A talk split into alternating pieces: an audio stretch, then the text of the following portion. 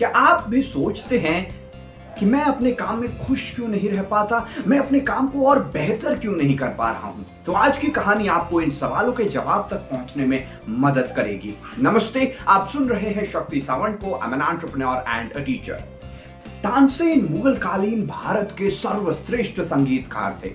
वे ना सिर्फ़ अकबर के नौ रत्नों में शामिल थे, बल्कि अकबर उनके संगीत के दीवाने भी थे। एक संध्या अकबर और तानसेन ऐसे ही मिलकर बातें कर रहे थे। तब अकबर ने तानसेन की तारीफ़ करते हुए कहा, मुझे नहीं लगता कि तुम सा संगीतकार आज तक कोई पैदा हुआ है और भविष्य में भी कोई होगा। ये बात सुनकर तानसेन हंसकर बोले, महाराज, आप भूत और भविष्य की बात क्या करते हैं? मेरे गुरु हरिदास आज भी जीवित हैं। उनके संगीत और मेरे संगीत की कोई तुलना ही नहीं हो सकती। अकबर ये बात सुनकर चौंक गए और फिर कहने लगे, ऐसा हो ही नहीं सकता, वो तुम्हारे गुरु हैं, शायद तुम इसलिए ऐसा कह रहे हो। तानसेन ने कहा, नहीं महाराज, मेरी बात शत प्रतिशत सत्य है, इसमें गुरु प्रभाव थोड़ा भी नहीं है। फिर महाराज दृढ़ता पूर्वक कहने लगे, उन्हें दरबार में बुलाया जाए, मैं उनका संगीत सुनना चाहता हूँ।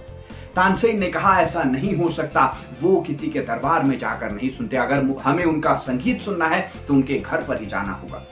अब अकबर ठहरे कला प्रेमी वो तुरंत तानसेन के साथ हरिदास के घर के लिए निकल पड़े। जब ये दोनों हरिदास के घर के निकट पहुँचे तो तानसेन ने कहा, हम यही झाड़ियों में छिप जाते हैं और हरिदास के राग छेड़ने का इंतज़ार करते हैं। अकबर थोड़े अचंभित होकर कहने लगे, हम यहाँ पर छुपकर क्यों बैठे? जाओ, अपने गुरु को बोलो कि महाराज स्वयं आपसे मिलने आए, आपका संगीत सुनने आए हैं। तानसेन ने कहा, आपके आने और जाने से कोई प्रभाव नहीं पड़ता, वो राग तभी छेड़ेंगे जब वो पूरी तरह तैयार होंगे। अब अकबर के पास कोई और चारा नहीं था, उन्हें हरिदास का संगीत सुनना था। वो वहीं झाड़ियों में छिप कर बैठ गए। हरिदास ने आधी रात को राग छेड़ा, और राग छेड़ा तो ऐसा छेड़ा कि अकबर की आँखों में आँसू आ गए। अकबर उसकी संगीत में पूरी तरह संलग्न हो गए, और सोचने लगे कि तानसेन की कही बात शत प्रतिशत सत्य थी। हरिदास और तानसेन की कोई तुलना ही नहीं है। खैर, पूरा संगीत सुनकर वे दोनों महल की तरफ़ लौटने लगे, तब अकबर ने कहा, तानसेन, तुम ऐसा क्यों नहीं गा सकते? और प्रयास करो, आपके अंदर प्रतिभा है, अपने गुरु से और शिक्षा प्राप्त करो। शायद तुम इससे भी अच्छा गाने लगो।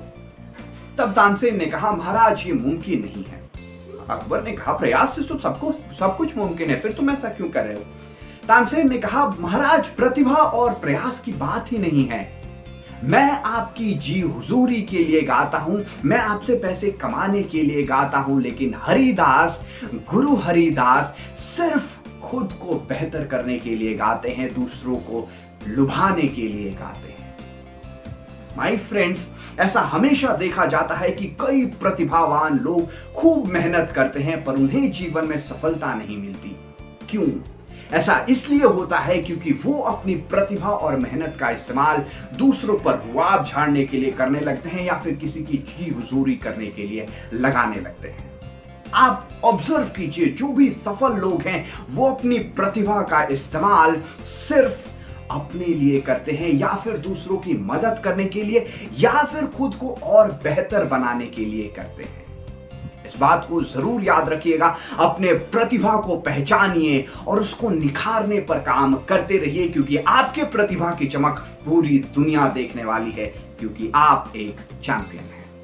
नमस्ते, आप सुन रहे हैं इंस्पायर्ड जीवन stories the stories to activate the power within you नमस्ते शब्बा खैर, मिलेंगे एक नए वीडियो के साथ, कुछ और नए वैल्यूज़ के साथ।